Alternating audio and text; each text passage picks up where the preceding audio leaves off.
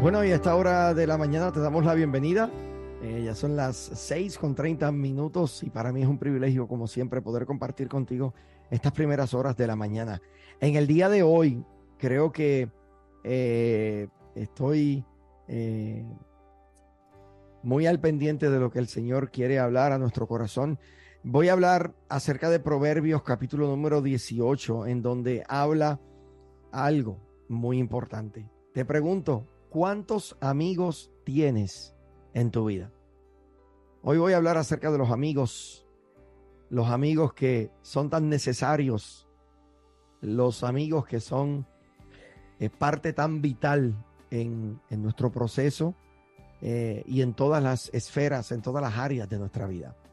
Mira lo que dice Proverbios capítulo número 18 acerca de lo que son los amigos. Proverbios 18, 24 dice, el hombre que tiene amigos ha de mostrarse amigo y amigo hay más unido que un hermano.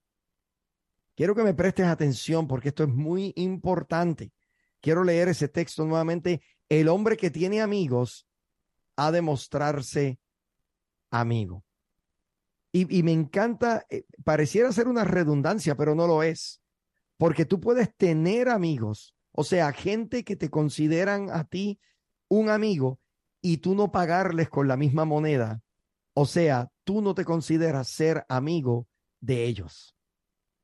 De la misma forma, puede ser que seas tú el que constantemente muestres tu amor, te des por completo a tus amigos, pero es posible que tus amigos no se den en la misma medida, con la misma pasión y la misma entrega con que tú te das a tus relaciones con tus amigos. ¿Te ha pasado eso en algún momento? Mi hermano, a mí me ha pasado infinidad de veces. Y eh, lamentablemente, eh, muy tarde en mi vida, vine a reaccionar a esta triste realidad. Me di cuenta que yo era amigo de muchos desconocidos. Y quiero que entiendas, por favor, esa expresión, porque sí puedes hallarte siendo amigo de un desconocido. O sea, le brindas tu amistad a una persona que no necesariamente eh, te ama al nivel que tú amas, se entrega al nivel que tú te entregas, o al menos eh, está presente de la manera en que tú has sabido estar presente en sus momentos difíciles. Por eso es que el texto cobra una, eh, un significado tan especial. El proverbista dice, el hombre que tiene amigos ha de mostrarse amigos. O sea, tienes amigos, pero tú también sabes ser amigo. Y luego tiene una declaración poderosa, y amigo, hay más unido que un hermano. Eh, me, encanta lo que el, el, el salmista está declarando en esta mañana. Yo te pregunto en esta hora, ¿cuántos amigos verdaderos tienes? ¿Puedes pensar un momento? Al principio pueden venir a la mente muchos nombres, pero cuanto más tú consideras la pregunta, más probable es que el número vaya disminuyendo. La realidad es que no tenemos muchos amigos genuinos. En otras palabras, los que permanecen leales sin importar las circunstancias que surjan. Los que permanecen amigos aun cuando saben ver tus fragilidades. Los amigos verdaderos permanecen sin importar lo que escuchen de ti, lo que vean de ti, lo que perciban de ti, porque un amigo es una persona que sabe que va a estar ahí a pesar de a pesar de lo que sea. Me parece que en un tiempo tan egoísta como en el que estamos viviendo, en donde la amistad ha sido reducida a una relación electrónica por medio de redes sociales, en donde la amistad ha sido reducida al momento en que te veo quizás en la iglesia donde te congregas. Ah, la amistad en muchos casos ha sido reducida a, a reuniones y aún a las ocho horas de trabajo pero amigo, es mucho más que el tiempo que pasa en tu trabajo, estás concentrado en otras cosas. En la iglesia, yo espero que vayas a adorar, y no a compartir porque, o sea, no solamente a compartir porque eh, si bien es importante que parte de el congregarnos es que podamos crear relaciones sólidas con nuestros hermanos, el propósito primordial de nosotros congregarnos es ir a manifestar adoración al Señor corporativa y a sentarnos a la mesa con el Rey, a ser alimentados, empoderados, entrenados, para que podamos servir al Señor y predicar este Evangelio de manera eficaz. Entonces, no podemos pensar que amigos son solamente con quienes nos vemos una vez a la semana, por quizás una hora, 30 minutos los días domingo. La, la mayoría de la gente eh, anhela amistades íntimas. La mayoría de la gente que yo conozco desea amistades íntimas. De hecho, Dios nos creó para necesitar relaciones entre nosotros. El relacionarnos es una necesidad. De hecho, por eso es que se han cometido los, las locuras más grandes en, entre, eh, con mucha gente que permiten que su corazón sea abusado por la falta y la necesidad que tienen de relaciones verdaderas. De hecho, Dios nos creó a nosotros para necesitarnos, para necesitar relaciones entre nosotros. sin los amigos, oye, podemos sufrir fácilmente de soledad y esa soledad luego tiene el potencial de convertirse en una depresión. Sin embargo, las amistades sanas no surgen por casualidad. Las amistades sanas requieren de un esfuerzo intencional. Óigame bien, un amigo no es un amigo automáticamente.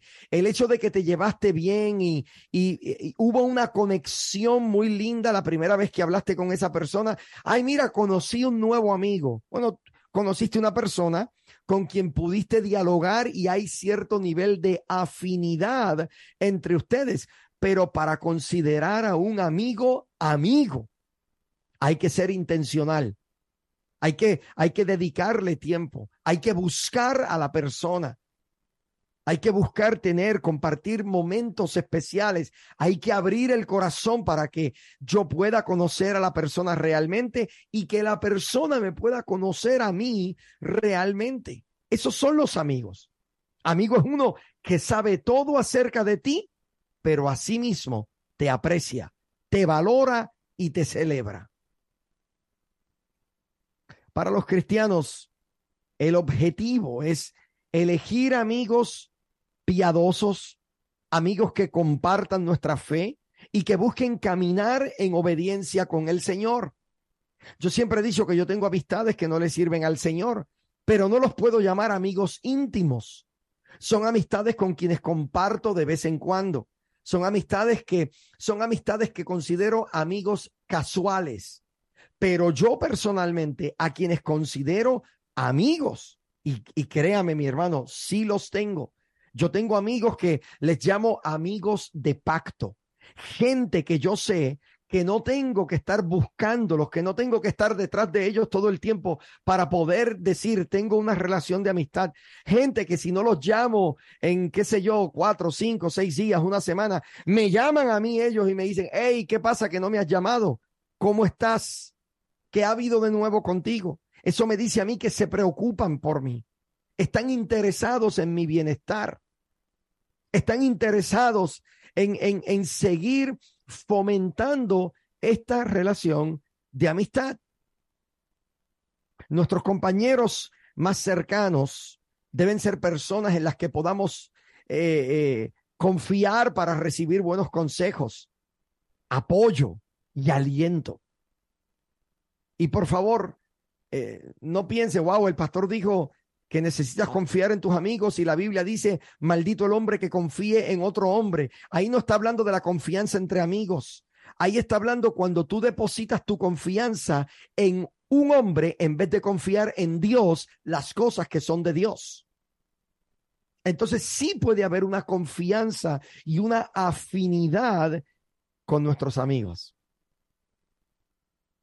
Me encanta este concepto. Me encanta el poder.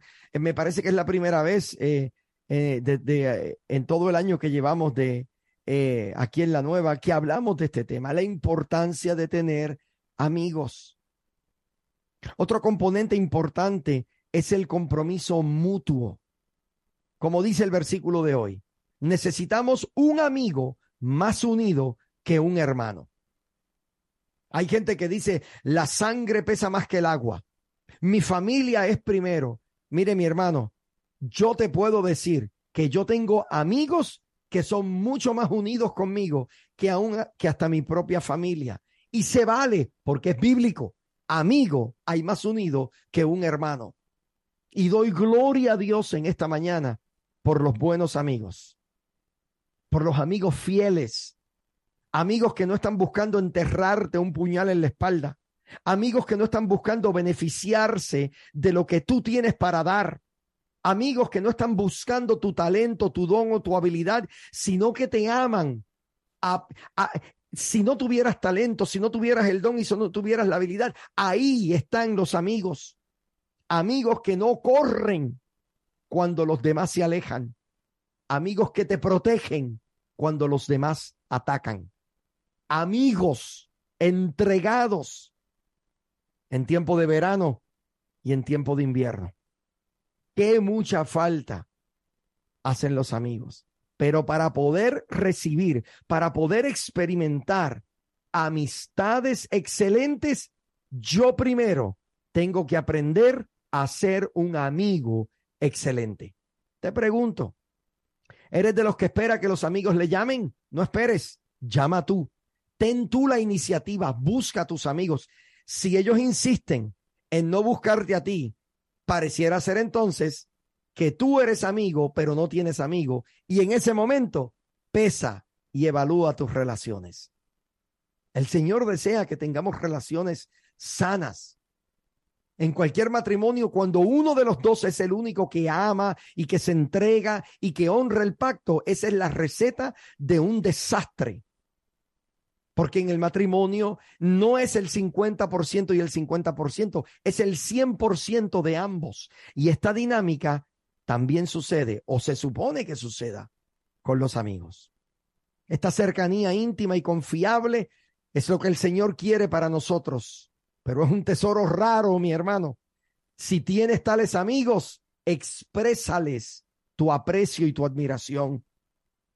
Damos gracias al Señor en esta mañana por darnos el regalo tan valioso de lo que es el tener amigos.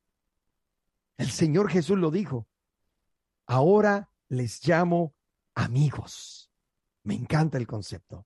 Así que te invito en esta mañana a que levantes el teléfono en algún momento en este día y llames a algún amigo, alguna amiga y le digas, ¿sabes qué? Le doy gracias al Señor porque te puedo llamar amigo, porque te puedo llamar amiga, y si has vivido una vida austera, en donde disfrutas de las relaciones, pero a lo mejor no te entregas de la misma forma en que la gente se entrega contigo, comienza hoy. Nunca es tarde, comienza hoy a ser un buen amigo. Me encanta. Seamos mejores amigos.